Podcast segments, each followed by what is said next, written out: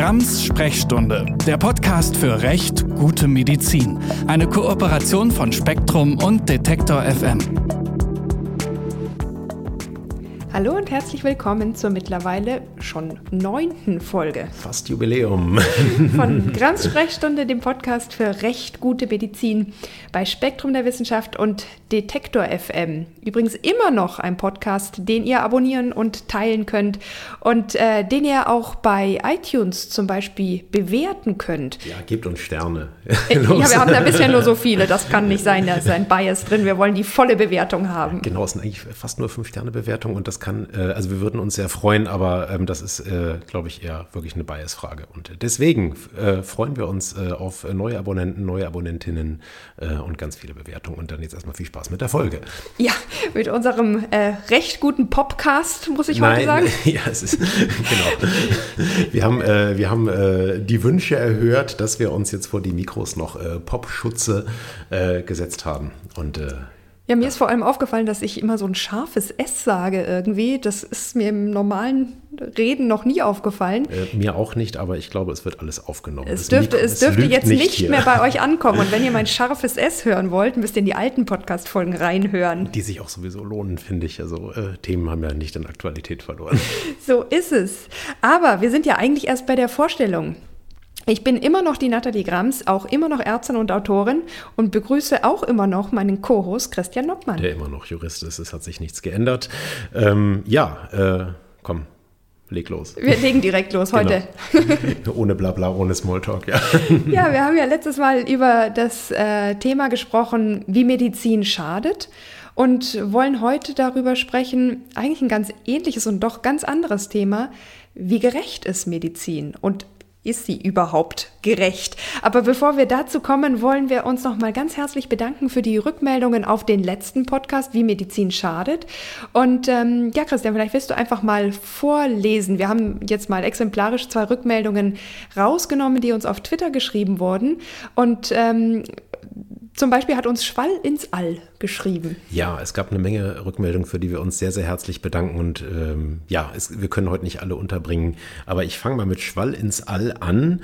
Die äh, Nachricht ging direkt nach dem äh, Podcast an uns. Und zwar ging sie wie folgt. Äh, für mich ein ziemliches No-Go. Igel-Leistungen. Der Arzt vermittelt das Gefühl, wenn man sie nicht nimmt, bekommt man nur den Bodensatz des medizinisch Möglichen. Schaut man nach Studien, zeigt sich, Wirkung ist in der Regel nicht nachgewiesen. Ja, die Igel-Leistungen, die individuellen Gesundheitsleistungen, haben jetzt nichts mit den Stacheltierchen zu tun, ist aber auch ein echt stacheliges Thema. Ist, glaube ich, was, was wir uns echt nochmal in dem extra Podcast vornehmen sollten. Auf jeden Fall. Ich denke, da kommt man in die Kernfragen letztendlich der Frage äh, oder des Bereichs rein, welche Leistungen sollen von den Krankenkassen bezahlt werden. Und das ist ja ein Riesenspannungsfeld, weil einerseits alles das, was einen nachgewiesenen Nutzen hat, sollte ja Kassenleistung sein im Rahmen des Wirtschafts-, äh, Wirtschaftlichkeitsgebots.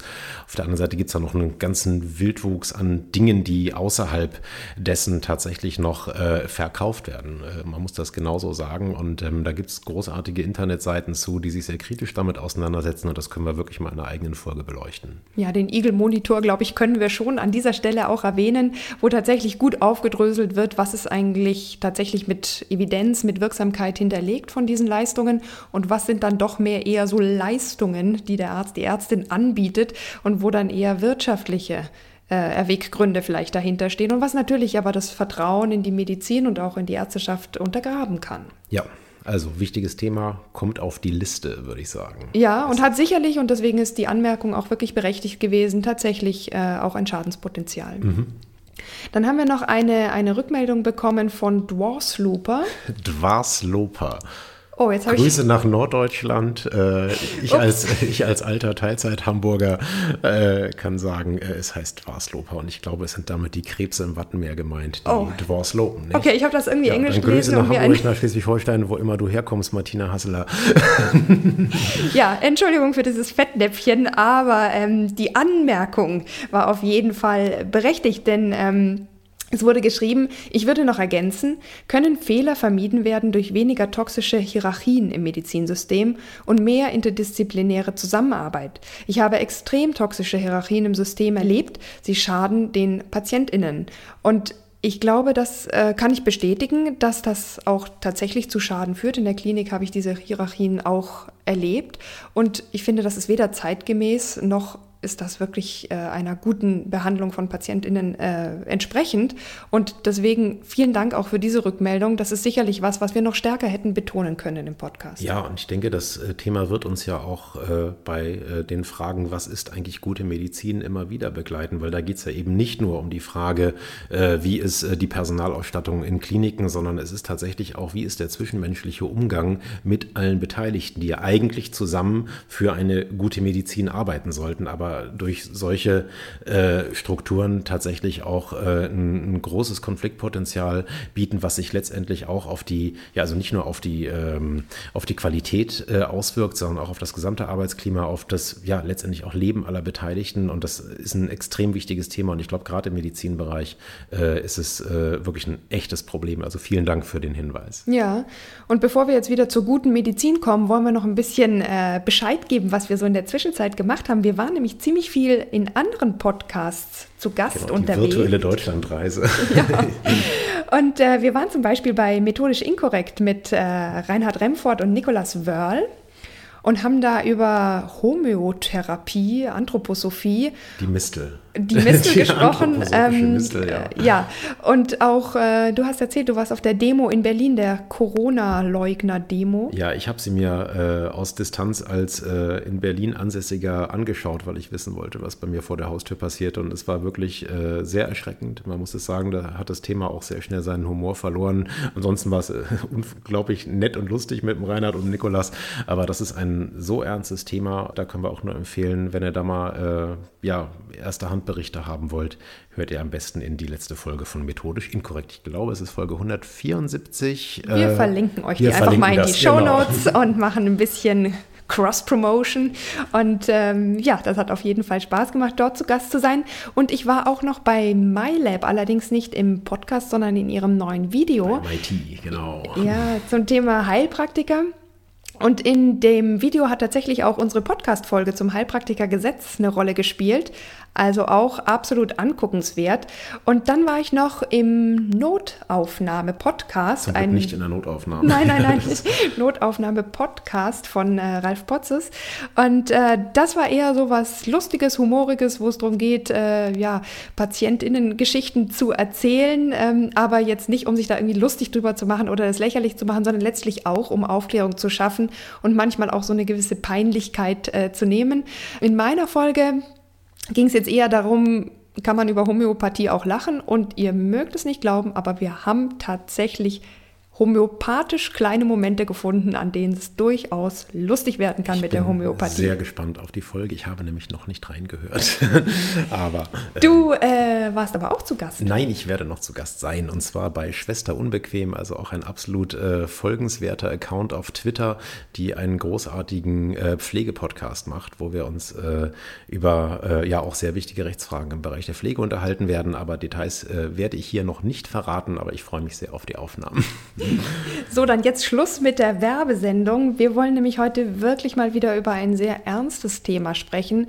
Gendergerechte, gendersensible Medizin. Und ist Medizin überhaupt gerecht? Weil was man schon relativ lange in der Medizin weiß, aber was, ähm, ja, finde ich, noch viel zu wenig Beachtung in der täglichen Praxis findet, ist, dass Männer und Frauen auf unterschiedliche Weise erkranken oder sich in medizinischen Punkten unterscheiden. Unterschiedliche Risikofaktoren, unterschiedliche Krankheiten, auch die Symptome von Krankheiten drücken sich mitunter sehr unterschiedlich aus, sodass auch die Diagnostik und Therapie dann teilweise sehr, sehr unterschiedlich ist. Und äh, auch im Ansprechen auf bestimmte Therapien, zum Beispiel Arzneimittel, gibt es große Unterschiede. Und trotzdem ist es eben gerade in der medizinischen Forschung, und zwar egal, ob das jetzt klinische Studien oder die Grundlagenforschung angeht, dass der Mann dort immer noch als Standard gilt. Und äh, da gab es auch einen ganz tollen Podcast von der SZ, das Thema dazu, die das sehr heftig kritisiert haben. Zwei Frauen, die darüber gesprochen haben und die einfach gesagt haben, da fühle ich mich nicht gerecht abgebildet, nicht gerecht gesehen. Und da hat die Medizin wirklich noch viel dazu zu lernen.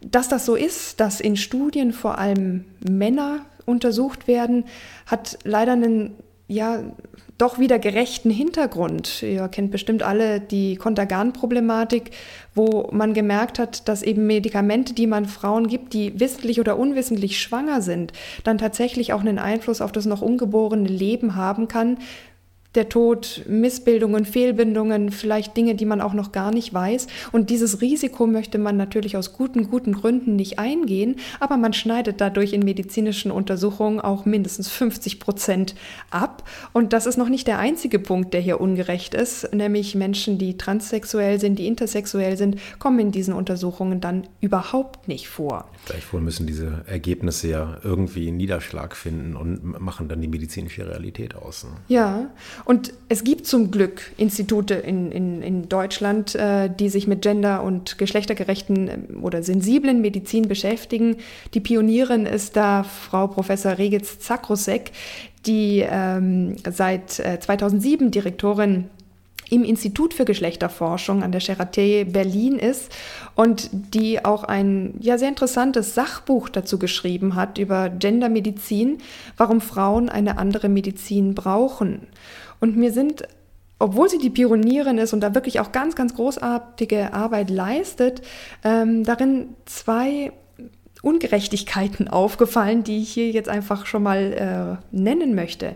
Zum einen hat mich persönlich sehr gestört, dass immer gesagt hat, wir müssen auf Wissenschaft Wert legen, wir müssen Evidenz schaffen, auch ähm, für Frauen und ihrer biologischen Besonderheit und den ganzen Problemen, die damit verbunden sind. Zum anderen gab es dann aber wieder eindeutige Ratschläge, Homöopathie zu verwenden, auf das Bauchgefühl zu hören, sich zu empowern, also auch körperlich äh, sozusagen fit zu machen. Und dann irgendwie war das so wieder so eine Schuldzuweisung, wenn du dich nicht ordentlich fit machst, dann ist es auch irgendwie halt dein Problem. Oh ja, genau sowas mag ich wahnsinnig gerne. Ja, und das, das hat mich dann wirklich stutzig gemacht. Ähm, das klang auch teilweise echt pseudowissenschaftlich in meinen Ohren. Und da habe ich mir gedacht, naja, gerecht ist das ja nicht, wenn man jetzt Frauen sagt, ihr braucht zwar eine eigene Medizin, aber Evidenz, Wissenschaft, Rationalität spielt dort dann keine Rolle. Das ist nicht evidenzbasiert. Nein, und da gab es auch echt eine gute und kritische Rezension in Gehirn und Geist, äh, die sich genau mit diesem Aspekt auch äh, beschäftigt hat, die sehr lesenswert ist. Aber ich muss auch sagen, auch das Buch ist sehr lesenswert. Das war jetzt einer der beiden Kritikpunkte. Der andere war, dass es eben mehr als Männer und Frauen gibt. Und das ist in dem Buch eigentlich fast nicht vorgekommen oder finde ich nicht adäquat vorgekommen, dass es eben auch noch nicht definierte Geschlechterrollen gibt oder Personen, die sich eben anders definieren, als ihr biologisches äh, Geschlecht ihnen bei der Geburt einfach mal zugewiesen hat. Ja, also Thema Transsexualität. Ja, und darüber ja. wollen wir heute verstärkt sprechen, weil wir eben auch gemerkt haben in der Vorbereitung auf den Podcast, dass es zu den anderen Themen frauengerechte oder frauensensible, frauenspezifisierte Medizin und Forschung tatsächlich schon relativ viele gute Podcasts, Berichte, Zeitungsartikel gibt und eben auch immerhin schon ein Institut. Und deswegen wollen wir den Schwerpunkt heute ein bisschen anders setzen, als wir es uns eigentlich in der Vorbereitung gedacht haben. Lass uns deswegen auch vielleicht noch mal einen kleinen Blick zurückwerfen. Ich habe auch in der Vorbereitung gemerkt, dass in meinem Medizinstudium das, gendergerechte, gendersensible ja, Medizin überhaupt kein wär, Thema das war. Das wäre meine Frage gewesen. Ähm, also wenn ich ein Problem in der Medizin adressiere, würde ich mir immer die Frage stellen, was macht denn die Ausbildung? Und ähm, vielleicht kannst du mal ein bisschen was erzählen, wie sah es bei dir aus? Hat, äh, haben diese Kategorien überhaupt eine Rolle gespielt? Und äh, hat sich das vielleicht verändert? Ich kann das ganz kurz machen. Nein. Super, ja. Das hat hey, das gar keine sich, Rolle das gespielt. Das deckt sich ja mit der Studienlage, würde man also fast, fast ketzerisch sagen, ja. Ja, natürlich Aber, hat man sozusagen mit verschiedenen Fachbereichen, Gynäkologie, Urologie, äh, Endokrinologie, also die Lehre von den Hormonen, ähm, hat man natürlich Fachbereiche, die schon auch äh, spezifisch äh, darauf eingehen, was da, da auch die Unterschiede sind und die natürlich das auch in der Forschung mehr Bericht berücksichtigen. Aber ähm, als generelles Thema war gendergerechte, gendersensible Medizin überhaupt kein Thema. Und ich habe auch jetzt in der Vorbereitung nur relativ wenig an den Universitäten dazu gefunden, also dass bereits Medizinstudierende an dieses Thema herangeführt werden und im besten Fall darin ausgebildet werden.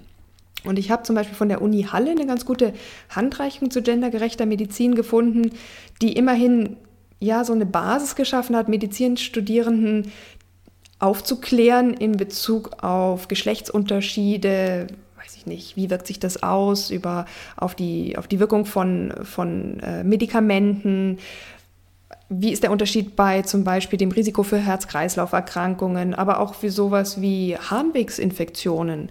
Oder wie schaut es aus bei der Verhütung, wenn man da irgendwie gerecht sein möchte? Oder auch bei sexuell übertragbaren Erkrankungen, bei Unfruchtbarkeit, aber auch so, ja, ich sag mal, den klassischen Wohlstandserkrankungen wie Übergewicht, Bluthochdruck, Diabetes oder auch der Abhängigkeit von Rauschmitteln, Alkohol, Benzodiazepine als, als, als Medikamente. Wie ist es bei Depressionen? Großer Unterschied zwischen Männern und Frauen und viele, viele weitere Punkte. Und da habe ich zumindest gesehen, okay, da haben die Studierenden die Möglichkeit, ja überhaupt auch erstmal die Unterschiede zwischen dem biologischen Geschlecht und dem sozialen Geschlecht ähm, kennenzulernen und äh, ein bisschen Wissen in diesem Bereich zu bekommen. Aber wie gesagt, nur vereinzelt äh, möglich. Und ich glaube, es ist uns auch als Ärztinnen noch nicht wirklich bewusst, wie viel Ungerechtigkeit es gibt, wenn wir immer in diesem binären Bild von Männern und Frauen und dann kommt erstmal nichts mehr bleiben. Und deswegen sprechen wir auch in unserem heutigen Podcast ähm, mit Trans-Menschen und mit Menschen, die Transmenschen behandeln, weil wir wirklich das Gefühl hatten, das ist auch noch äh, unterrepräsentiert und da herrschen teilweise auch noch so ganz falsche Bilder, nicht nur in den medizinischen, sondern in unser aller Köpfen. Und wenn wir da ein bisschen heute auch Bewusstsein für schaffen können, hilft vielleicht das auch schon, die Medizin in diesem Bereich ein bisschen gerechter zu machen. Ja, denn die Problemlagen sind dort, denke ich, noch mal verschärfter. Man muss das ganz klar sagen, dass damit will man oder will ich die Probleme, die sowieso existieren, was bei gendergerechter Medizin noch äh, ein deutliches höheres Maß an Sensibilität eigentlich äh, bedürfte, aber gerade im Bereich äh, der äh, ähm, medizinischen Begleitung von, äh, von Transmenschen sind so viele Probleme, über die werden wir gleich sprechen. Das sind medizinische und auch rechtliche Implikationen, die den Weg, den diese Menschen äh, hinter sich haben, den sie aktuell beschreiten und vor sich haben, einfach sehr, sehr schwer machen. Mhm. Und deswegen haben, ist es, glaube ich, ein sehr, sehr berechtigtes Anliegen, hier äh, einen besonderen Fokus drauf zu legen. Ja, und ich glaube, was auch noch nicht so richtig bewusst ist, auch, glaube ich, vielen Ärztinnen äh, nicht bewusst ist, dass Transsexualität nicht bedeutet, dass man als Mensch so ein bisschen verwirrt ist über seine sexuelle Identität, über sein Gender ähm, und sozusagen, also man wird auch nicht als Frau geboren und wird dann ein Mann, sondern man ist ein Mann und das ist aber aufgrund der biologischen Zuschreibung, die bei der Geburt erfolgt ist, einfach nicht das, mit was man sich identifiziert. Und die Person nicht, weiß klar, ne? sicher, dass das Geschlecht, das die Gesellschaft oder die Biologie ihr zugeschrieben hat, ihm oder ihr, dass die Chromosomen sozusagen nicht mit dem eigenen Identitätsgefühl übereinstimmen. Also das ist nicht irgendwie so ein, ach, ich denke mal, das, das ist bei mir so oder so, sondern das ist eine Gewissheit. Ja, ist ja auch letztendlich dann die Unterteilung zwischen Sex und Gender. Äh, das kann man sprachlich sehr, sehr schön sehen. Mhm. Ja, ich glaube, es ist im Englischen leichter, weil ja. es da, bei uns gibt es immer nur Geschlecht und äh, eigentlich im, im Englischen die Unters Unterscheidung zwischen Sex und Gender macht schon vieles klarer und ich weiß ja, nicht, ob es dafür eine deutsche Übersetzung oder ja, Entsprechung gibt. du kannst gibt. es ja vielleicht mal herleiten, dann, dann wird das, glaube ich, für den Einstieg in die Diskussion sehr, sehr klar. Ja, also der Begriff Geschlecht bezeichnet im Grunde genommen das biologische Verständnis oder die Zuschreibung in männlich und weiblich. Das ist ein binäres System. Mhm. Und äh, medizinisch ist das wichtig, weil das umfasst natürlich erstmal die chromosomale Lage, aber eben auch zum Beispiel die hormonelle Lage und die inneren und äußeren Geschlechtsorgane. Und äh, das ist sozusagen das, ja, die körperlichen Merkmale werden dadurch auch bestimmt. Keimdrüsen, Hormone, Geschlechtsorgane, diese ganzen äh, Dinge, die dann auch damit zusammenhängen, hat man einen Zyklus oder nicht.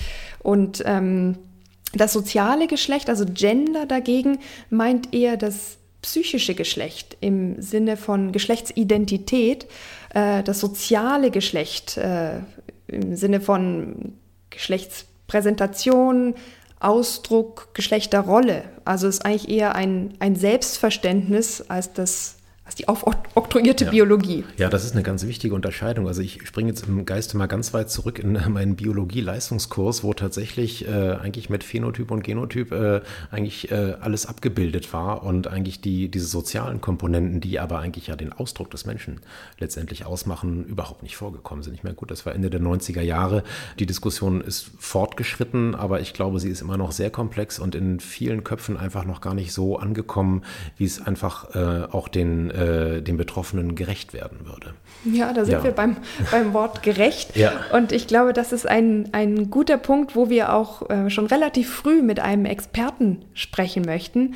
Und wir haben heute zwei Experten zu Gast, einen Professor für Endokrinologie, also sozusagen Experte für Hormone, aber eben auch einen Betroffenen, einen Transmann, der heute bei uns zu Gast sein wird. Wir freuen uns sehr. Ja, schieß los und äh, erzähl uns, wen wir zuerst zu Gast haben. Wir sprechen jetzt mit Professor Dr. Harald Schneider. Er ist einerseits Facharzt für Endokrinologie, also Facharzt für Hormone, und er ist Autor des wirklich eigentlich sehr spannenden Fachbuchs Hormone, ihr Einfluss auf mein Leben, im Springer Verlag erschienen. Und ich habe da reingelesen und muss sagen, das war wirklich ein bisschen wie so ein Roman, da kann man nicht sagen, aber wie ein Krimi. Auf jeden Fall sehr lesenswert, sehr spannend, obwohl es um ein totales medizinisches Fachthema geht. Und ja, Herr Professor Schneider, in Ihrer Praxis behandeln Sie täglich Menschen, die mit Hormonen Probleme haben oder denen Hormone Probleme machen und darunter eben auch Transmenschen. Und ähm, als ja. wir uns auf den äh, Podcast vorbereitet haben, haben wir gemerkt, dass es ähm, gerade im Bereich der medizinischen Ausbildung fast keine Konzepte gibt, die sich mit gendersensiblen Themen beschäftigen und dass die auch wirklich nicht Bestandteil des medizinischen Lehrplans sind, jedenfalls nicht in der Breite. Sehen Sie das als Problem? Ja, hallo erstmal. Ich freue mich erstmal äh, bei Ihnen zu sein und ähm, wollte gleich auf die Frage eingehen. Ja, also ich denke nicht nur im Bereich der Endokrinologie, aber in allen medizinischen Bereichen gibt es tatsächlich das Problem, dass es ähm, ja gewissermaßen inerte Ungerechtigkeiten gibt äh, hinsichtlich äh, der Geschlechter, hinsichtlich der Behandlung. Das Hauptproblem, was ja in den letzten Jahren äh, immer mehr auch deutlich wird, ist einfach, dass die Datenlage, wie sich medizinische Probleme bei Frauen und bei Männern äußern, aber auch wie man die richtig behandelt, unterscheidet. Ja. ja. das liegt zum einen einfach daran, ähm, man weiß ja, das ist, ähm, haben auch andere ja schon berichtet, äh, beispielsweise ist ja die Symptomatik was auch in den Lehrbüchern steht, häufig danach ausgerichtet, so wie es Männer eher schildern, ja. weil es eben eher so auf Männer sich ausrichtet. Thema Herzinfarkt bin ich nicht der Erste, der da, da, darüber berichtet, aber äh, man weiß ja, die klassischen Symptome, die jeder Medizinstudent lernt, ist ja ein drückender Schmerz im Brustbereich und vielleicht Ausstrahlung in den linken Arm. Aber das weiß man in den letzten Jahren immer mehr, beispielsweise, dass es bei Frauen sich häufig anders äußern kann. Mhm. Ja, dass die vielleicht eher Bauchschmerzen haben oder in anderer Form sich manifestierende Schmerzen, Übelkeit. Und häufig wird es deswegen ähm, übersehen oder zumindest häufiger als bei Männern. Ja. Ja, war auch schon Thema hier im Podcast. Das ist sicherlich auch was, was wir noch viel breiter auch publik mhm. machen müssen. Und jetzt habe ja. ich aber natürlich noch eine Frage an Sie als Hormonspezialisten. Ja. Ist es denn so, und wir wollen ja auch über gendergerechte Medizin sprechen, geschlechtsgerechte Medizin, ist es denn so, dass die Hormone das Geschlecht definieren? Darf man das so sagen? Also, wenn man es ganz genau nimmt, kann ich das eigentlich nur unterstreichen. Es geht sogar eigentlich noch viel weiter. Es gibt äh, sozusagen einen, einen Default-Modus, äh, den die Natur eingerichtet hat, wie wir Menschen eigentlich zur Welt kommen, und der ist weiblich. Ja, also das, das mag für manche Männer, die sich für die Krönung der Schöpfung halten, jetzt ein bisschen hart sein. Aber es ist tatsächlich so, weil das weiß man aus, äh, aus, aus bestimmten Krankheitsbildern, wo man das gelernt hat. Ähm, es ist so, wenn ähm, wir kein Testosteron bilden, in, also schon in der, in der, in, im Mutterleib, mhm. dann entsteht automatisch eine Frau, selbst wenn es genetisch ein Mann ist. Es gibt es ähm, ein Krankheitsbild, ähm, an dem man das gelernt hat. Das nennt sich ähm, Androgen-Insensitivitätssyndrom, AES abgekürzt. Und das beruht darauf, dass ein, ein Androgenrezeptor defekt besteht, meistens durch eine genetische Mutation. Das heißt also, die Rezeptoren über die das Testosteron seine Wirkung entfaltet, funktionieren nicht. Mhm. Und wenn diese seltene Mutation auftritt, dann ist es so, dass die, die Embryos schon eben Testosteron bilden, das Testosteron aber nicht wirkt okay. bei den männlichen Embryonen. Und dadurch entsteht von der Optik, aber auch vom Befinden her eine Frau. Okay. Das heißt also, es, ist, entstehen keine männlichen Geschlechtsorgane, ähm, es, äh, es ist phänotypisch eine Frau. Und das liegt eben nur darum, dass die Wirkung vom Testosteron notwendig ist, um diese sozusagen Roheinstellung von der Natur dann in Männer und Frauen aufzuteilen. Mhm. Also das heißt, von frühester Kindheit oder schon von früher, schon lange vor der Geburt, legen die Hormone fest, wie, die, wie wir, was wir sind. Ja, ja, sehr spannend. Das war wirklich auch was, was ich erst durch Sie in der Vorbereitung gelernt habe. Aber ähm, gibt es denn noch andere Beispiele für zum Beispiel hormonelle Erkrankungen, die man eher bei Männern oder eher bei Frauen hat? Und findet diese äh, Unterschiedlichkeit der biologischen Geschlechter in Studien ausreichend Niederschlag? Ja, also erstmal zu der ersten Frage. Ähm, es gibt tatsächlich manche Frauen, die ähm, häufiger bei Männern, manche Frauen, die häufiger bei Frauen vorkommen. Klassische Beispiele in meinem Fachgebiet sind beispielsweise die Schilddrüsenerkrankungen, Hashimoto, Thyroiditis und auch Basedorf. Das sind ähm, Autoimmunerkrankungen, die häufiger Frauen betreffen. Ja, also gibt es auch Männer, aber Frauen sind einfach häufiger. Auch andere Erkrankungen, die auch einfach hormonelle Ursachen haben, wie zum Beispiel die Osteoporose. Davon sind Frauen auch ähm, häufiger betroffen. Das hat auch Gründe, weil die Knochendichte, ja, die Osteoporose heißt ja ein verstärkter Knochenabbau und damit eine verstärkte Knochenbrüchigkeit. Äh, die Knochendichte hängt sehr stark von den Geschlechtshormonen ab. Mhm. Und äh, die häufigste Form der Osteoporose ist eben die, die nach der Menopause, nach den Wechseljahren auftritt, weil da einfach die Geschlechtshormone abfallen und sehr niedrig werden und dadurch eben einfach äh, weniger Hormone da sind, um den Knochenstoffwechsel oder die Knochenfestigkeit aufrechtzuerhalten. Mhm. Das ist eine ähm, Krankheit, die einfach Frauen deswegen häufiger betrifft. Dann gibt es auch andere, Multiple Sklerose oder auch psychiatrische Erkrankungen, die häufiger bei Frauen auftreten. Mhm. Das heißt also, die Hormonlage und weitere Faktoren, das sind ja nicht nur die Hormone, haben tatsächlich einen Einfluss auf die Häufigkeit von bestimmten Erkrankungen. Ja. Die, genau. die zweite Frage. Man versteht nicht immer die, äh, ganz kurz, Entschuldigung, man versteht nicht immer die Ursachen, woran das liegt. Äh, man vermutet aber, dass beispielsweise generell das Immunsystem ähm, eher verstärkt überschießend reagieren kann, äh, dass das eben wahrscheinlich durch das Zusammenspiel von Östrogenen und vielleicht auch Testosteron ähm, davon abhängt ja, und eben dadurch häufiger solche Autoimmunerkrankungen wie zum Beispiel Hashimoto auch auftreten können. Mhm. Und diese äh, Unterschiede, die eben auch aufgrund der Hormonlage ähm, auftreten, findet sowas in Studien ausreichend Niederschlag? Ich habe eben vorher schon berichtet, dass die meisten Studien bei jungen Männern gemacht werden, dass das auch gute Gründe hat, das so zu tun. Aber erfasst mhm. man damit sozusagen mhm. wissenschaftlich gesehen überhaupt die Frauen und auch ihre spezielle Problematik und andererseits natürlich die davon verschiedenen Männer? Nee, eben genau das ist das Problem. Man erfasst es eben nicht ausreichend. Äh, die Gründe, warum man äh, häufiger Studien bei Männern durchführt, sind, glaube ich, auch, sagen wir mal, der Einfachheit haltbar geschuldet. Ja. ja. Männer sind auch hormonell ähm, einfacher gestrickt. Ähm, wir haben, das, das Haupthormon der Männer ist ja das Testosteron und das ist immer relativ gleich.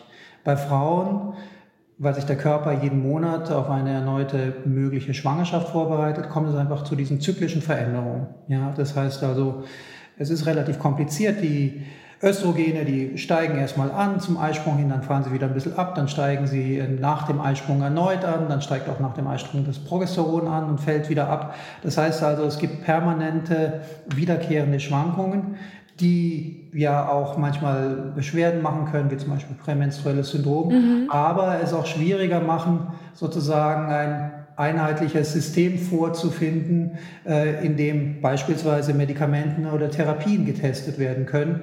Und deswegen in vielen Fällen äh, sagen sich dann die Forscher oder auftraggebenden Institute, machen wir es doch einfacher, nehmen wir einen Mann, der ist das einfachere System, da wissen wir, was wir erwarten können und wie wir reagieren können. Mhm.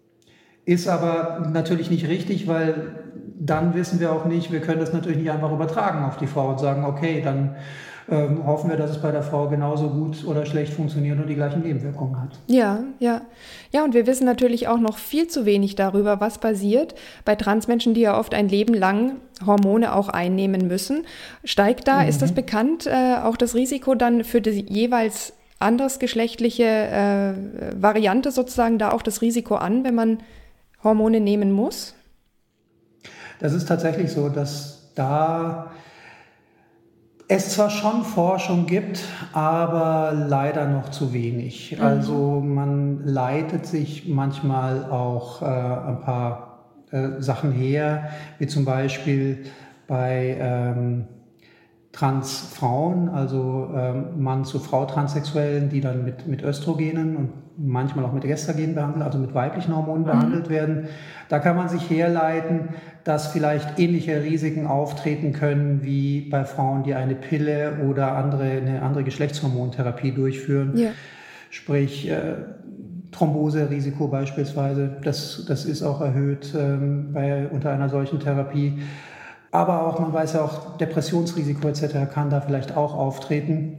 Ja. Ähm, wobei natürlich dem entgegensteht der gewünschte Effekt, der häufig das eben natürlich deutlich überwiegt. Ja.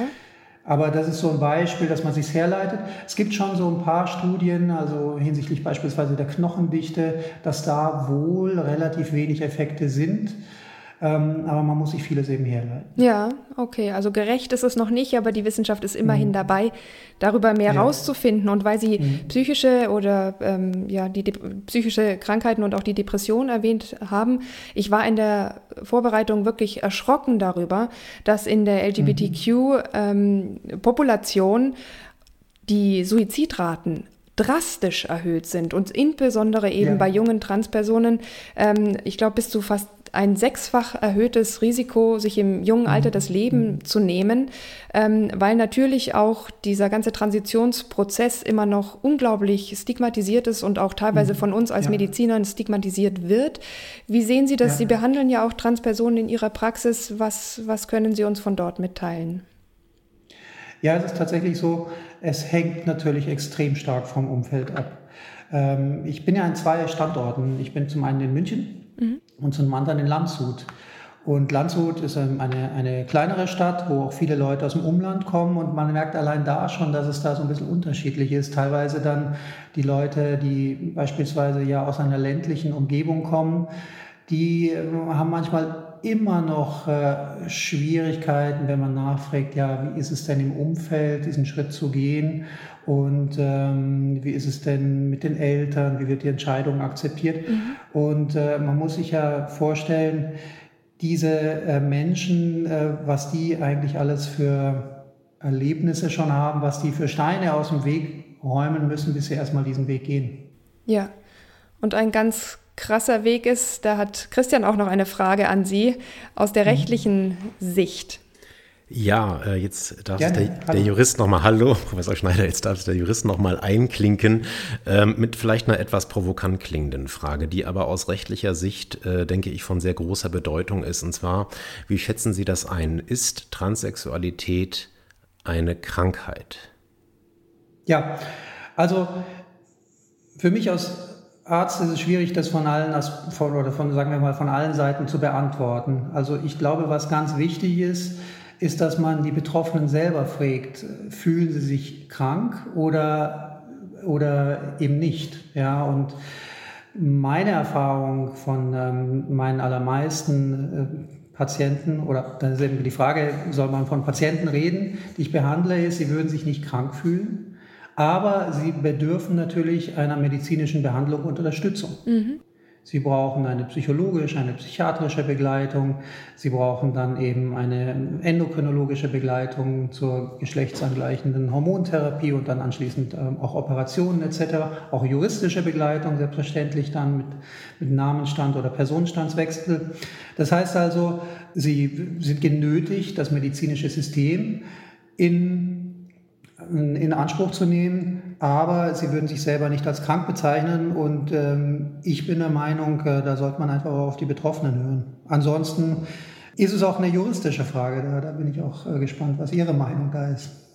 Ja, ich glaube, da werden wir uns gleich noch vertieft äh, mit befassen. Und äh, ich glaube, da hängt einfach auch das Hauptproblem dran. Ähm, man kann das so aus dem Leistungsrecht da vielleicht vergleichen mit Schwangerschaft und Mutterschaft. Dort gibt es ganz ausdrücklich geregelte ja. Leistungsansprüche, wo ganz klar ist, dass man es auch hier nicht mit einem Krankheitswert zu tun hat. Kein Mensch ja. würde darauf kommen zu sagen, Schwangerschaft ist ein Krankheitszustand. Das ist ja ein natürlicher Zustand, der gleichwohl medizinischer Intervention bedarf.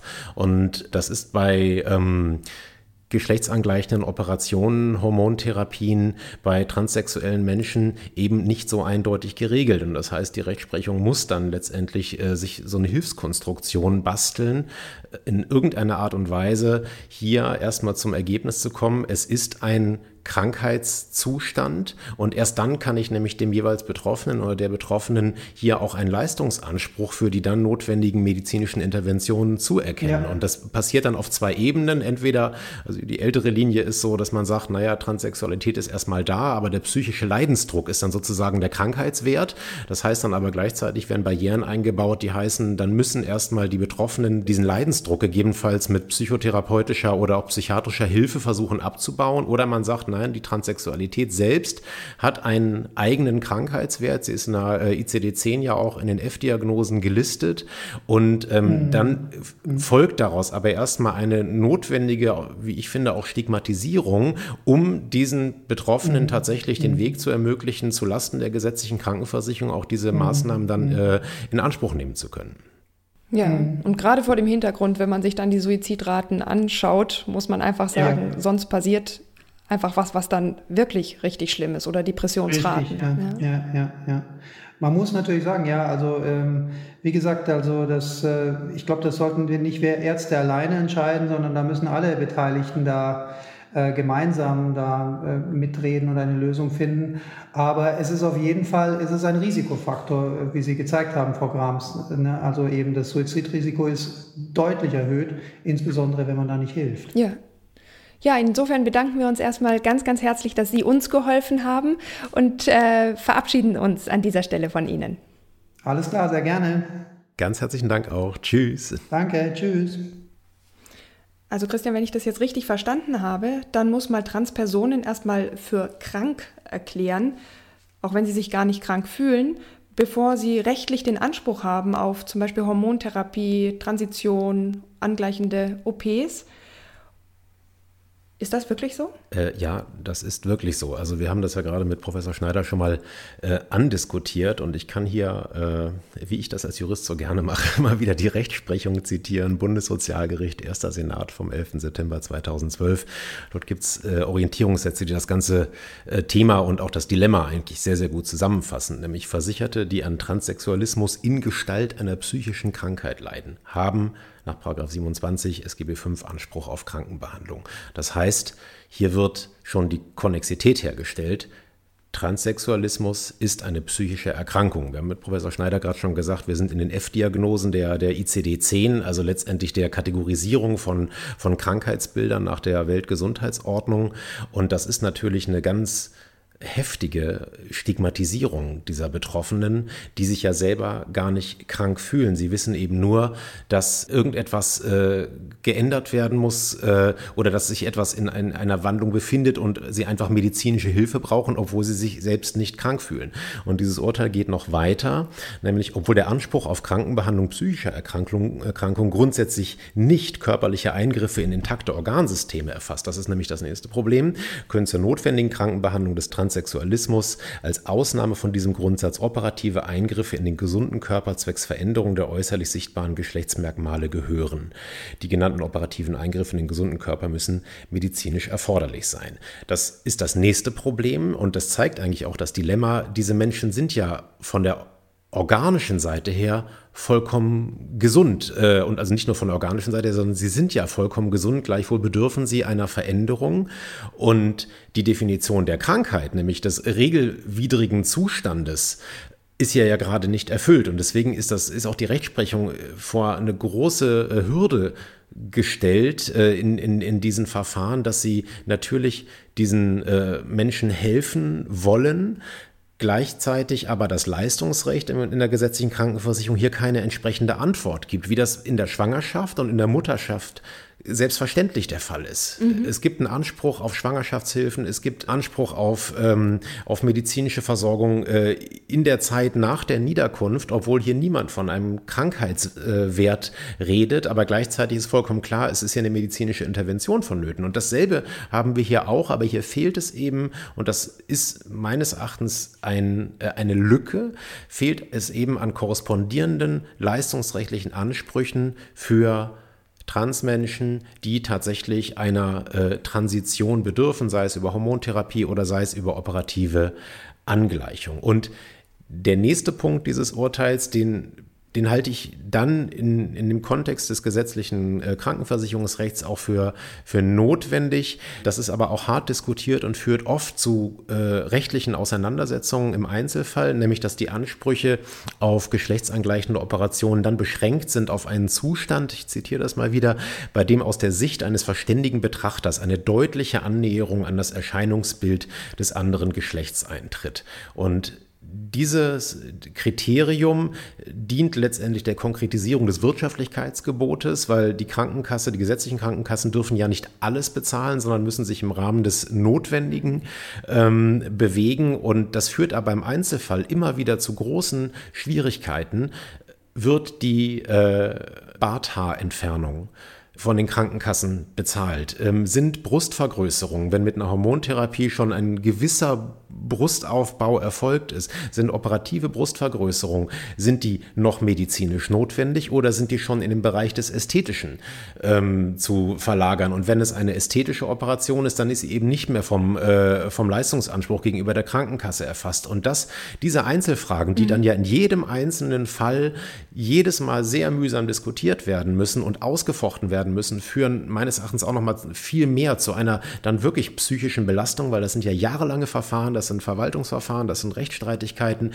die die Grundproblematik als solche eigentlich nur noch viel, viel gravierender machen. Also im Grunde genommen, man ist nicht krank, aber man wird krank gemacht durch alles, was man da aushalten muss und immer noch auch durchmachen muss, allein schon durch die Stigmatisierung. Ja. Aber wir reden jetzt immer über Transmenschen. Ich fände es total gut, wenn wir auch mit Transmenschen sprechen. Und deswegen haben wir heute Linus Giese zu Gast. Er hat ganz aktuell das Buch geschrieben im Rowold Verlag Ich bin Linus, wie ich der Mann wurde, der ich immer schon war. Und ich habe das Buch gelesen, es hat mich wirklich sehr, sehr berührt. Und ich habe auch als Ärztin gemerkt, ich habe von so vielen Dingen keine Ahnung. Und das war mit ein Wunsch, auch diesen Podcast zu machen, weil ich glaube, das kann nicht sein, dass wir in der Medizin so wenig Ahnung von diesen Riesenproblemen haben. Dann rufen wir Linus doch mal an. Hallo Linus. Hallo, ich freue mich heute hier zu sein. Ja, wir uns auch. Vielen Dank, dass du dabei bist. Und ich habe schon gesagt, ich habe dein Buch wirklich mit Begeisterung äh, gelesen. Dein Buch Ich bin Linus, wie ich der Mann wurde, der ich immer schon war. Aber du schreibst darin auch wirklich Dinge, die mich als Ärztin sehr bestürzt haben.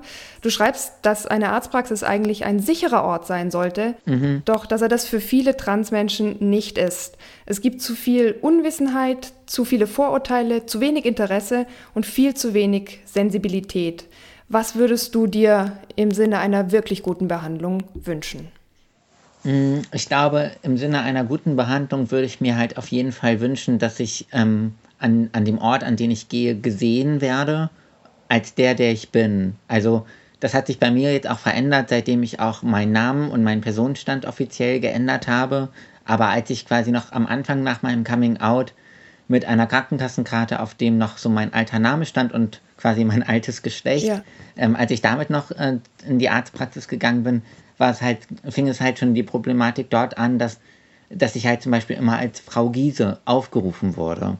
Und das ist halt, ähm, da würde ich mir zum Beispiel wünschen, dass irgendwie vielleicht Ärztinnen irgendwie irgendein Feld in ihrem Computer oder in der Krankenakte haben, wo sie hinterlegen, wie die Person es wünscht, aufgerufen zu werden. Also das ist ja eigentlich nur so eine Kleinigkeit, aber da fängt ja schon irgendwie das an, was, glaube ich, für viele unangenehm ist, irgendwie in einem vollen Wartezimmer zu sitzen und dann irgendwie mit dem falschen Namen oder der falschen Anrede aufgerufen zu werden. Ja, absolut, ja. Und das dann ist, ich, im Behandlungszimmer? Ja. Ähm, ja, im Behandlungszimmer eigentlich genau dasselbe, also einfach so eine gewisse Sensibilität. Also in meinem Buch schildere ich, glaube ich, auch ein Erlebnis, ähm, als ich meine Gynäkologin besucht habe, ähm, die zum Beispiel auch mich dann als Frau Giese aufgerufen hat und die auch, glaube ich, nicht einfach nicht so viel wusste über das Thema Trans. Also die mich dann zum Beispiel gefragt hat, ähm, Frau Giese, seit wann haben Sie denn diese Neigung?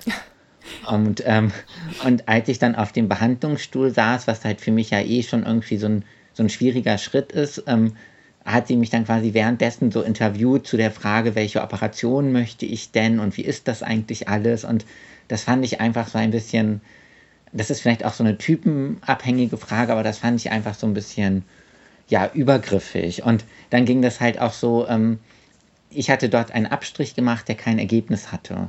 Und dann hat sie mich quasi noch noch zwei weitere Male einbestellt, um noch einen Abstrich machen zu lassen, mhm. bis sie dann irgendwann so zu der Erkenntnis gekommen ist, dass das vielleicht auch normal ist, dass wenn Transmänner Testosteron nehmen, dass es kein Ergebnis gibt beim Abstrich. Ja. Und als ich dann später mal einen anderen Gynäkologen aufgesucht habe, der halt sensibilisierter oder einfach mehr Wissen hat in dieser Frage, ähm, der hat dann gesagt, er hätte mich zum Beispiel nie dreimal in die Praxis einbestellt, weil ähm, für ihn einfach klar wäre, äh, da, da gibt es quasi kein Ergebnis. Und äh, das hat, äh, hat die und die Gründe. Ja, und das ist auch und das, mega ja. unangenehm für dich gewesen, dem sozusagen genau. dreimal exponiert zu sein. Und das genau. hätte man vermeiden können. Und das war quasi etwas, was mein anderer Arzt gesehen hat. Also, dass das etwas für mich ähm, Schwieriges ist und was die andere Ärztin aber gar nicht sehen konnte. Dass, dass die mir quasi etwas ersparen kann, wenn sie mich da jetzt nicht irgendwie mehrmals dieser Untersuchung aussetzt. Mhm. Ja, wir sprechen gleich nochmal ganz kurz drüber, wie das auch bei Medizinern so in der Ausbildung ist. Da ist nämlich wirklich mhm. das einfach auch kein Thema. Vielleicht kann man es Ärztinnen auch nicht vorwerfen, weil das tatsächlich äh, noch viel zu wenig gelehrt wird. Aber ich wollte dich vorher fragen, weil wir im Podcast eben bisher viel drüber gesprochen haben, dass gendergerechte Medizin einen krassen Unterschied in der Behandlung von Männern und Frauen macht und auch machen muss, mhm. weil teilweise das eben auch hormonbedingt ist. Ähm, und eben tatsächlich dieses biologische Geschlecht einen Unterschied auch zum Beispiel im Risiko für bestimmte Erkrankungen bedeutet. Und wir wollen da einfach eine zunehmende Gerechtigkeit erreichen, aber in diese Gerechtigkeit eben auch ganz bewusst und besonders Transmenschen mit ein schließen. Mhm. Und was würdest du sagen, wie müsste sich diese Gerechtigkeit hier ausweiten? Da habe ich auch lange drüber nachgedacht, weil ich glaube, ähm, da geht es ja irgendwie nicht nur so darum, quasi Transmenschen irgendwie auch so sprachlich mitzumeinen oder so. Also ich persönlich fände es dann zum Beispiel schon schwierig, wenn, oder bei, bei dieser ganz klaren ähm, Zweiteilung, so, die es, glaube ich, in der Gendermedizin gerade noch gibt, in Frauen und Männer fallen halt ja einfach viele Menschen hinten rüber, ja. die ähm, zwar irgendwie über Geschlechtsteile verfügen, die jetzt zum Beispiel typischerweise Frauen zugeschrieben werden, aber keine Frauen sind. Und ich glaube, oder was ich mir, glaube ich, wünschen würde, wäre, dass es wirklich mal Studien und Untersuchungen und Forschung gibt zu Transmenschen. Also äh, ich glaube schon, dass es ganz wichtig wäre, mal irgendwie zu erforschen, wie wirken sich halt Hormone über so einen langen Zeitraum ja. auf. Ähm, und äh, wie unter, also ich glaube zum Beispiel, oder ich glaube schon, dass sich halt bei mir auch vieles verändert hat durch die Hormontherapie. Ähm, und das finde ich zum Beispiel auch spannend jetzt bei der, und da kenne ich mich auch viel zu wenig aus, aber bei der Frage zum Beispiel, wenn ich jetzt Blut abgenommen bekomme, mhm. bin ich ja ähm, quasi laut Personenstand ein Mann. Ähm, aber welche Referenzwerte nimmt man dann zum Beispiel für meine Blutergebnisse? Spannende Frage, ja. Mhm. Genau, also die ja. eines Mannes oder die einer Frau oder müsste man dann nicht eigentlich, eigentlich auch so den Referenzwert Transmann nehmen, weil natürlich verändert sich ja quasi bei mir etwas dadurch, dass ich jetzt seit fast drei Jahren Testosteron nehme. Und ähm, ich hatte vorhin, ähm, als ich mich so ein bisschen vorbereitet habe, zum Beispiel von einem Transmann gelesen, der ähm, Probleme mit seinen Nieren hatte. Und da gibt es zum Beispiel einen Referenzwert, der angelegt wird, ab wann einem irgendwie eine Nierentransplantation zusteht. Mhm. Und da haben sie quasi den Wert eines Mannes rangelegt, weil er halt einen männlichen Personenstand hat. Und ähm, dadurch musste er viel länger auf seine Spenderniere warten, obwohl er quasi schon in einem viel schlechteren Gesundheitszustand war ähm, ja. als Transmann. Und sowas finde ich, also da habe ich auch keine Lösung für, nur da würde ich mir halt wünschen, irgendwie, dass ähm, ja, Transmänner und Transfrauen schon nochmal irgendwie vielleicht so auch als Gruppe wahrgenommen werden, die nochmal, äh, ja, wo nochmal gesondert auch geforscht werden muss und nicht einfach so unter der Gruppe quasi biologische Männer und biologische Frauen fallen irgendwie, weil ich glaube, damit wird man diesen Menschen nicht gerecht. Nee, und es ist dann auch nicht nur eine symbolische Gerechtigkeit, die da vollzogen werden soll, sondern das hat ja mitunter, wenn ich meine Spenderniere nicht bekomme, dann auch eine lebensbedrohliche Konsequenz genau. oder eben nicht. Also das ist nicht irgendwie nur so Pillepalle, damit wir uns alle lieb haben, sondern da geht es wirklich auch um genau. Leben retten. Ja. Genau, also es geht quasi nicht nur so darum, Menschen sprachlich mitzumeinen, sondern es geht wirklich irgendwie darum, auch ähm, ja, Menschen auch die Behandlung zukommen zu lassen, die sie brauchen und oder auch verdienen oder auch zum Beispiel sowas zu berücksichtigen wie wie häufig gehen Transmänner eigentlich zu gynäkologischen Vorsorgeuntersuchungen? Ja. Mhm. Ähm, und was können daraus für langfristige Probleme erwachsen, wenn sie es halt nicht tun, aber weiter diese Organe haben? Und wie kann man das irgendwie, keine Ahnung, in der Forschung abbilden? Äh, das fände ich, also das würde ich mir schon irgendwie noch wünschen, dass da genauer hingeguckt wird. Ja. Du hast ja gerade die, äh, auch die sprachliche Mitnahme sozusagen angesprochen. Uns ist bei der ja. Recherche des Podcasts eine, eine unglaubliche Skurrilität aufgefallen. Das Thema ist auch ein sehr, sehr wichtiges, und zwar, das sind die, die Grundlagen der Begutachtung für geschlechtsangleichende Maßnahmen bei Transsexualität vom äh, medizinischen Dienst der Krankenkassen. Die ja. sind von 2009, sind äh, wissenschaftlich auch nicht mehr auf dem neuesten Stand, dienen aber nach wie vor als letztendlich Grundlage der, der Begutachtung. Äh, äh, im Einzelfall, ob ähm, angleichende Operationen, Hormontherapien ähm, äh, von den Krankenkassen bezahlt werden. Und wenn man sich das Ding durchschaut, dann taucht auf Seite 2 dort ein Disclaimer auf, nämlich soweit im Text Substantive verwendet werden, für die männliche und weibliche Wortformen existieren, sind je nach inhaltlichem Zusammenhang beide Formen gemeint, auch wenn aus Gründen der vereinfachten Lesbarkeit lediglich die männliche Form Anwendung findet. Mhm. Und da kann man also schon auf dieser Ebene sehen, dass man da von einer Sensibilität so dermaßen weit entfernt ist, die sich dann aber auch ganz ernsthaft, ich meine, das ist jetzt wirklich, hat ja schon fast eine humoristische äh, oder, äh, ja. oder ironische Note, aber, traurig, es, aber, lustig, aber, aber ja. es zeigt sich ja wirklich, äh, wie groß die Probleme dann für die einzelnen Betroffenen auf ganz vielen Ebenen werden. Mhm. Ja, auf jeden Fall. Ja, und ich glaube, ich habe es vorher schon kurz angesprochen, das ist halt tatsächlich auch deswegen ein Problem, weil wir als Medizinstudierende das in der Ausbildung, im Studium eigentlich nicht lernen. Also in meinem Studium kann ich äh, ganz klar sagen, das war nicht ein einziges Mal Thema. Und ich hatte dir in der Vorbereitung eine Handreichung der Universität Halle geschickt, die zumindest ja erstmals versucht, auch ähm, gendersensible Medizin im Lehrplan zu implementieren. Und ähm, du hast draufgeschaut, würdest du sagen, das geht zumindest in die richtige Richtung, dass zukünftige Medizinstudierende hier vielleicht besser ausgebildet werden? Also ich habe mal einen Blick reingeworfen und ähm, mir ist auf jeden Fall schon mal so positiv aufgefallen, dass halt so Sachen wie Trans und Inter zumindest halt auch mit erwähnt werden und äh, dass quasi so Geschlechtergerechtigkeit nicht bei Männern und Frauen aufhört, weil ähm, ja.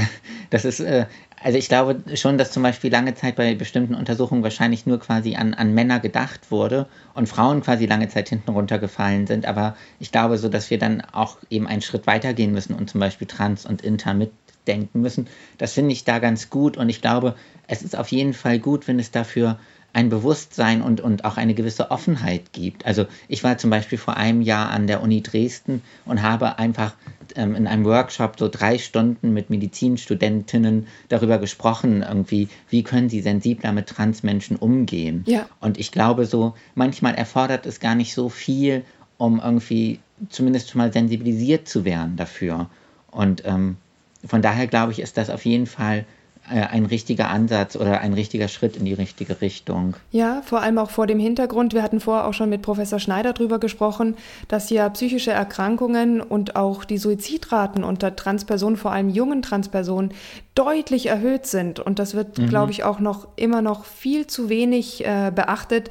Und diese wirklich, ich muss es so sagen, dramatisch hohen Zahlen, ähm, gerade in besondere oder in Bezug auf die psychische Gesundheit von LGBTQ-Menschen, äh, hast du das Gefühl, das ist ein Thema, das wird genug beachtet, weil ich habe es vorher schon mal gesagt, da geht es ja jetzt nicht nur um Well-Being, da geht es um Leben mhm. und Tod. Also ich, heute ist, glaube ich, zum Beispiel im Spiegel auch ein, ein Text zu dieser Thematik erschienen, ich habe immer so ein ganz bisschen Sorge, dass es dann quasi aus den falschen Gründen Beachtung findet, quasi so mit, mit dem Unterton, ähm, dass man irgendwie, keine Ahnung, Jugendliche davor beschützen muss, trans zu werden, damit sie sich halt nicht umbringen oder so. Ähm, das ist quasi, weil ich glaube, es ist wichtig auch hinzugucken, warum haben diese Kinder dann ähm, psychische Probleme oder warum haben sie Suizidgedanken. Und meine laienhafte Vermutung wäre halt schon, dass das größtenteils an der Gesellschaft liegt oder an dem Umgang mit ihnen oder an, an dem Druck, unter dem sie stehen oder an diesem ständigen irgendwie sich erklären, ähm, Zwang oder ähm, keine Ahnung, wie die Eltern damit reagieren. Ich habe vor zwei Wochen mit SchülerInnen ähm, über das Thema Trans gesprochen und über meine Geschichte und habe die einfach mal so gefragt, was wäre, wenn ihr feststellen würdet, dass ihr trans seid, hättet ihr den Mut, irgendwie mit euren Eltern zu sprechen? Und ein Großteil der Kinder hat gesagt, nein, sie hätten Angst ja. davor, mit denen zu reden. Und ich glaube, das ist dann irgendwie wahrscheinlich ganz normal, dass das dazu führt, dass, ähm, dass diese Kinder dann irgendwie auch ähm, ja, psychischen Druck fühlen oder psychisch erkranken. Und dafür würde ich mir halt natürlich wünschen, dass es mehr irgendwie Beratungsstellen gäbe oder mehr Beratungsangebot, um diese Kinder dann irgendwie auch angemessen aufzufangen. Ja, und vielleicht auch für die Angehörigen, damit die gar und nicht vielleicht für die Druck aufbauen, ja. Ja. Mhm.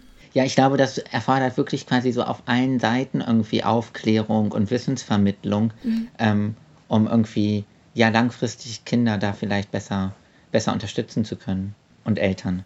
Ja, du sprichst ja ein ganz wichtiges Thema an, nämlich letztendlich das der, der Stigmatisierung von außen, ähm, ja. von diesen Menschen. Und ich habe dem Professor Schneider eine sehr provokante Frage gestellt, nämlich ob er Transsexualität als Krankheit aus medizinischer Sicht bewerten würde. Der Hintergrund ist natürlich ganz klar, nämlich dass das Leistungsrecht der gesetzlichen Krankenversicherung, wann überhaupt erst hier entsprechende ähm, Maßnahmen bezahlt werden. Und ähm, ich würde gern von dir nochmal hören, was ist, ist das eine Konstruktion, mit der man leben kann? Oder äh, wie, wie hast du das selbst erlebt? Und äh, was für Möglichkeiten siehst du da, zu einer, zu einer Veränderung in der Situation zu kommen? Ja, das ist ähm, eine gute Frage. Ich glaube, da verändert sich jetzt auch irgendwann etwas. Also ich glaube, das wird irgendwann, ähm, oder war jetzt vor einiger Zeit irgendwann angekündigt, dass das, glaube ich, aus dem ICD 11 oder so gestrichen wird, dass das eine Krankheit ist. Ja ich, äh, es ist immer wieder skurril, weil ich war zum Beispiel vor einer Woche bei einem ähm, Psychologen, der mir etwas ähm, schreiben sollte zum, ähm, zum Thema Trans und der dann quasi irgendwie so aus allen Wolken fiel, dass das quasi wirklich eine F64.0-Diagnose ist. Also ähm, psychische Störung, ne? So wie Schizophrenie. Genau, also, genau, also der konnte quasi gar nicht glauben, dass er mir eine psychische Störung attestieren muss. Ähm, obwohl er eigentlich so den Eindruck hatte, dass ich ganz gut zurechtkomme mit, mit meinem Leben und meinen Entscheidungen, die ich treffe ich finde es natürlich ähm, ja stigmatisierend und schwierig, weil, weil du ja auch irgendwie immer, ähm, also du musst quasi irgendwie dem MDK, den Therapeutinnen, dem Endokrinologen irgendwie allen auch nachweisen gegenüber, dass du quasi gestört genug bist, um eine Behandlung zu bekommen,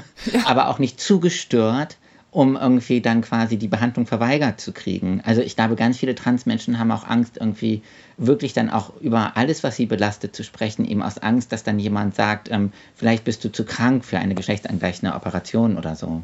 Ja, das ist, ist glaube ich, auch eine doppelte Hürde, weil also auch der, die Veränderung von ICD-10 zu ICD-11, also die Herausnahme aus den, aus den psychischen Diagnosen, das ist ein Punkt, mit dem wird man sich, glaube ich, auch aus rechtlicher Sicht nochmal sehr genau befassen müssen, was für Folgewirkung ja. das hat. Denn wenn ich keine Pathologisierung dieses Zustandes mehr habe, ist es, glaube ich, umso schwieriger, wenn ich das Leistungsrecht in der Krankenversicherung nicht ändere, hier den Einzelnen überhaupt einen Anspruch auf Leistung zuzusprechen, weil sich das natürlich immer im Moment noch andockt an den Paragraphen 27 SGB 5, nämlich Krankenbehandlung.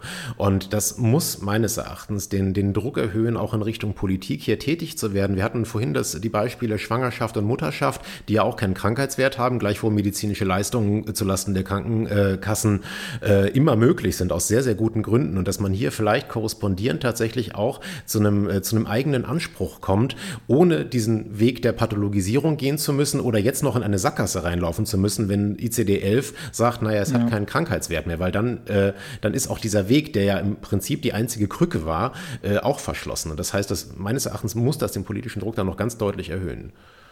Ja, auf jeden Fall. Also es sollte auf gar keinen Fall passieren, dass quasi Transmenschen noch größere Schwierigkeiten haben, halt an ähm, sinnvolle Maßnahmen zu kommen. Und das ist ja jetzt, ähm, also ich befinde mich gerade im Kostenerstattungsverfahren für meine ähm, geschlechtsangleichende Operation und das ist jetzt ja schon ziemlich aufwendig und ziemlich belastend, sich darum ja. zu kümmern. Ja.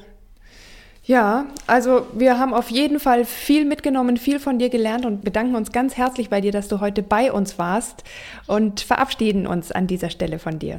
Ja, sehr gern. Ich freue mich, dass ich da sein durfte. Ja, wir uns auch. Bis dann. Tschüss. Tschüss.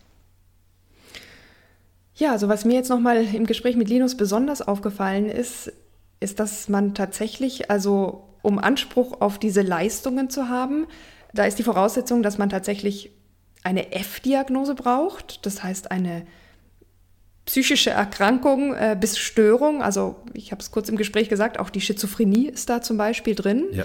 Und das ist ja schon auch äh, mal abseits von der Transstigmatisierung nochmal eine Stigmatisierung obendrauf. Und was ich mich auch gefragt habe, ist, wenn man jetzt die Transition vollzogen hat und weiter gesetzlich versichert ist und zum Beispiel jetzt äh, auch dort registriert ist als Mann, hat man dann noch Anspruch auf Leistungen der Gynäkologie zum Beispiel, die man ja braucht, um weiter auch mit den weiblichen Organen gesund zu bleiben? Das ist eine sehr wichtige Frage, die betrifft tatsächlich nicht nur die äh, Rechtslage gesetzliche Krankenversicherung, sondern auch private Zusatzversicherungen, wo gewisse Leistungen einfach vom, äh, ja, vom Personenstand, vom Geschlecht abhängig gemacht werden. Und es ist tatsächlich so, dass sobald ich die Transitionsoperationen äh, durchhabe und dann auch über das äh, transsexuellen Gesetz, da kommen wir gleich noch drauf, sozusagen große Lösung hier, äh, eine komplett äh, neuen äh, personenstandsrechtliche Anerkennung des, äh, des, des neuen Geschlechts oder eigentlich des empfundenen Geschlechts vorgenommen habe, dann gelte ich im Rechts Sinne eben als Angehöriger des dann äh, eingetragenen und dokumentierten, geänderten, formell, was es ja nicht, nicht ist, weil es war ja schon immer da,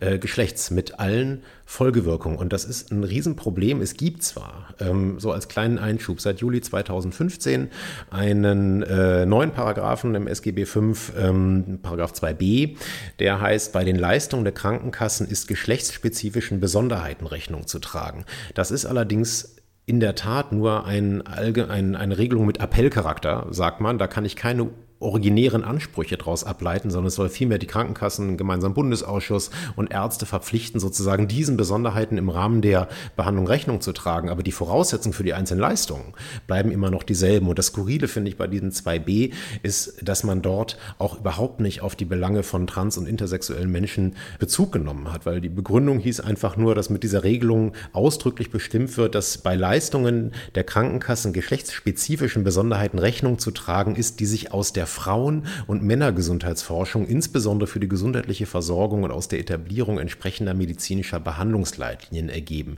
Dies bedeutet, dass geschlechtsspezifische Besonderheiten insbesondere bei der Prävention und der Krankenbehandlung zu beachten sind. Und das heißt relativ wenig. Das adressiert vielleicht eher das Problem, was Professor Schneider angesprochen hat, dass ähm, nämlich, äh, wenn ich aus der Gesundheitsforschung, sage ich mal, besondere Erkenntnisse gewonnen habe, warum es für ähm, gewisse Geschlechter äh, andere Erkenntnisse gibt, die dann auch zu einer anderen medizinischen Versorgung führen müssen, dass ich das berücksichtige. Aber damit wird nicht mal im Ansatz die Komplexität und die Folgeproblemlagen erfasst, die wir jetzt ja gerade äh, sehr eindrücklich vom, äh, vom Linus gehört haben. Mhm, mh. Ich habe auch auf vielen Seiten von LGBTQ Personen gelesen, die sich einfach ja für eine gendersensible Medizin stark machen, die immer wieder sagen, Geschlecht ist eine Identität, keine biologische Tatsache. Aber leider gibt es biologische Tatsachen, die hier für sehr viel Ungerechtigkeit sorgen, wenn wir die in der Medizin, in der Wissenschaft, aber eben auch zum Beispiel im Medizinrecht oder im Erstattungsrecht der Krankenkassen nicht wirklich berücksichtigen. Ja. Ganz genau. Ich meine, das macht ja auch die, die sprachliche Unschärfe schon deutlich, dass man im Englischen immerhin zwischen Gender und Sex äh, unterscheidet und äh, im, im, Deutschen einfach nur das Wort Geschlecht sozusagen übrig bleibt und äh, vollkommen unklar ist, wie man das ausdifferenziert. Mm, mm. Und wenn ich dich und Linus und äh, Professor Schneider jetzt richtig verstanden habe, dann scheint auch eine Gefahr zu drohen, wenn jetzt ICD-11 kommt, dass dann vielleicht die Nachteile für Transpersonen, für Interpersonen auch noch größer werden. Und eigentlich müssten wir an dieser Stelle einen großen politischen Appell richten, äh, dass das einfach nicht der Fall sein kann. Ja, das muss man sich genau anschauen, welche Folgewirkungen das hat, wenn äh, Transsexualität aus den F-Diagnosen rausgenommen wird. Es wird im ICD-11 vielleicht woanders verankert sein. Ähm, das müssen wir uns wirklich nochmal sehr genau anschauen. Das können wir auch, denke ich, zur nächsten Folge dann nochmal noch mal nachliefern. Aber das ist tatsächlich so. Sobald ich äh, nicht mehr in einer medizinischen Indikation bin, die einen Krankheitswert darstellt, habe ich keinen Anspruch auf Krankenbehandlung. Und es gibt eben kein Substitut im äh, Leistungsrecht, Beispiele Schwangerschaft, Mutterschaft haben wir jetzt schon mehrfach genannt, wo man dann noch für den Betroffenen tatsächlich einen originären Leistungsanspruch irgendwie ableiten könnte. Und das wäre natürlich eine absolute Katastrophe, wenn man da hier die Tür wirklich zuschlagen würde, eigentlich aus einer guten Motivation, mhm. das eigentlich zu entpathologisieren. Und umso mehr bräuchte man eigentlich hier einen ganz klaren eigenen Rechtsanspruch für diese Menschen, dass diese Leistungen auch tatsächlich, äh, wie bisher auch, aber dann eben ohne Stigmatisierung ähm, von den Krankenkassen tatsächlich auch zur Verfügung gestellt werden. Mhm. Und Jetzt hast du dich ja viel auch mit äh, dieser Rechtsprechung in Deutschland beschäftigt, aber das Problem ist ja nicht neu und ist auch nicht nur in Deutschland eines.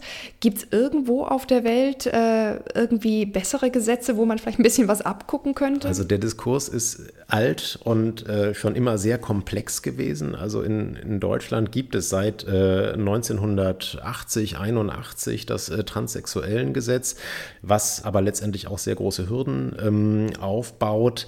Und äh, eine bessere Idee, äh, ein besserer Ansatz ist meines Erachtens der sogenannte Gender Recognition Act aus äh, Großbritannien aus dem Jahr 2004, wo einfach Transpersonen das Recht haben, ihr Geschlecht juristisch zu ändern, und zwar ohne medizinische Diagnose, ohne langwierige Beweisführung und dann, dass sie tatsächlich in der Öffentlichkeit als trans wahrgenommen werden können. Das ist, eine, das, das ist eine, eine sehr komplexe Abschichtung dieser gesamten Problematik, weil dadurch wird natürlich nicht gelöst, wenn ich in einen Transitionsprozess gehen möchte, aber ich habe zumindest die Möglichkeit zu sagen, nein, ich bin keine Frau, auch wenn das bei meiner Geburt sozusagen mir zugeschrieben worden ist, sondern ich bin ein Mann und ich möchte das gerne geändert haben. Und das ist eine deutliche äh, Besserstellung im Vergleich zu der jetzigen Rechtslage in Deutschland nach dem transsexuellen Gesetz. Dort gibt es im Prinzip die kleine Lösung. Das ist die Möglichkeit, den Vornamen zu ändern, ohne dass zuvor ein äh, operativer geschlechtsanpassender Eingriff stattgefunden hat. Das ist aber auch ein Antragsverfahren, wo ich dann auch äh, nachweisen muss, dass ich mich seit mindestens,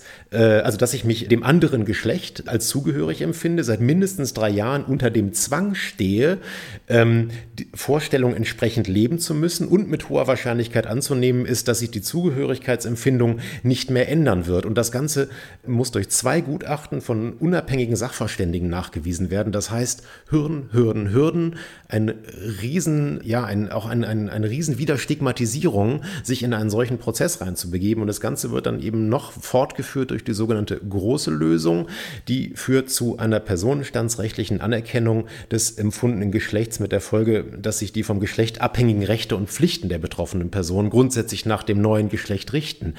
Aber hier noch viel mehr Voraussetzungen, nämlich zum einen, die Person muss dauernd fortpflanzungsfähig sein und sie muss sich einem transitionsoperativen äh, Eingriff unterzogen haben und dadurch muss auch eine deutliche Annäherung an das Erscheinungsbild des anderen Geschlechtes erreicht worden sein.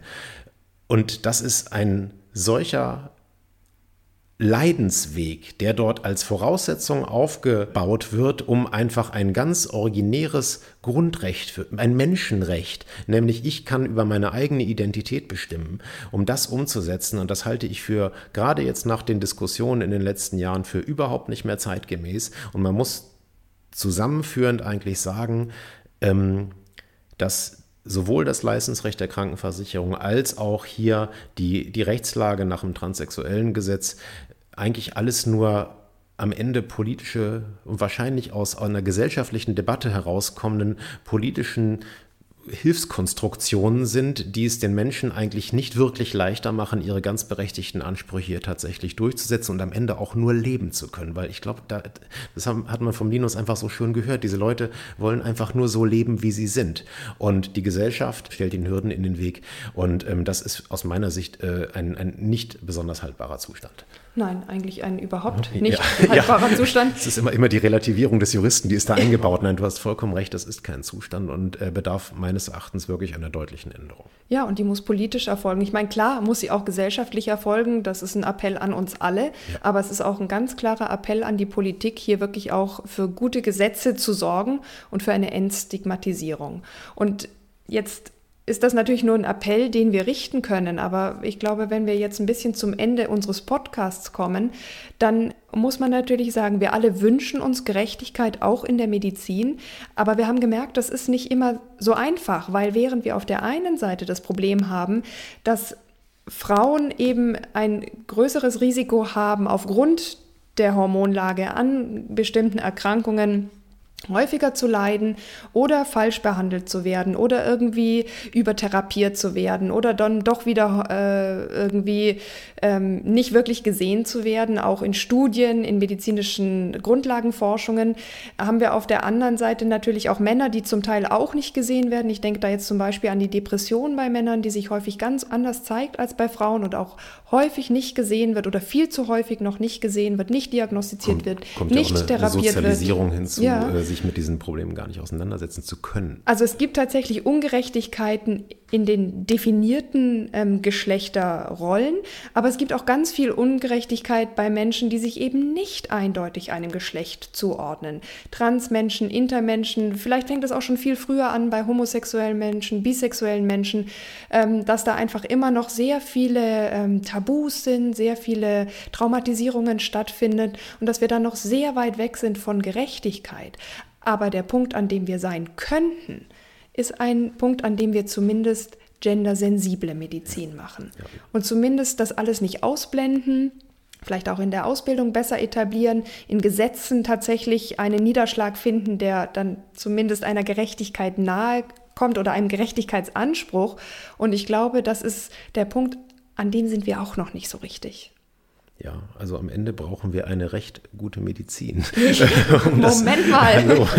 Nein, aber das ist ja, das ist ja ein ganz, ganz ernsthaftes Thema und ich glaube, dass es weit über den Kreis hinausgeht, den wir heute besprochen haben, sondern dass es eigentlich ein Appell sein muss, dass man dem Grunde nach die Medizin patientenorientierter und tatsächlich sensibler ausgestalten muss, um eben auf individuelle Bedürfnisse einzugehen und ähm, eben wegzukommen von diesen Kategorisierungen, die dann gegebenenfalls noch geprägt sind von äh, aus ganz anderen Quellen, nämlich von Moralvorstellungen, mhm. von ethischen Vorstellungen, religiösen, äh, Vorstellungen. religiösen Vorstellungen, die das Ganze einfach dann nur noch schwieriger machen in der, in der Diskussion. Und das ist meines Erachtens einer, äh, einer Gesellschaft, wie wir sie wollen und wie sie auch das Grundgesetz hergibt, einfach nicht würdig. Mhm. Ja, finde ich auch ein ganz, ganz gutes Schlusswort eigentlich, wobei Dankeschön. ich noch einen Punkt sagen ja, möchte. Raus. Auch für uns war dieses Thema neu. Ich gebe auch ehrlich zu, dass ich als Ärztin wenig, zu wenig, viel zu wenig darüber wusste. Und wir hoffen einfach, dass wir uns diesem Thema auch von unserer Seite aus sensibel angenähert haben, dass wir niemanden diskriminiert haben, niemanden verletzt haben, niemanden beleidigt haben. Das war ganz bestimmt nicht unsere Absicht und verzeiht uns, wenn wir da selbst auch noch am Lernen sind waren und sind. Und äh, in diesem Sinne möchten wir uns heute mit ja wirklich ganz respektvollen Grüßen äh, von euch verabschieden. Und bleibt auf jeden Fall gesund, bleibt auch jetzt im Herbst, im nahen Herbst gesund. Corona ist auch immer noch. Du hast das Wort Corona zum ersten Mal jetzt im Podcast ja. gesagt. Wir, wir, sind gut durchgekommen bislang. Ja. ja. Aber ja, bleibt gesund und uns gewogen. Und ich würde sagen, ich darf jetzt sagen, bis zur nächsten Folge von Grams Sprechstunde, dem Podcast für Recht gute Medizin. Grams Sprechstunde, der Podcast für Recht, gute Medizin. Eine Kooperation von Spektrum und Detektor FM.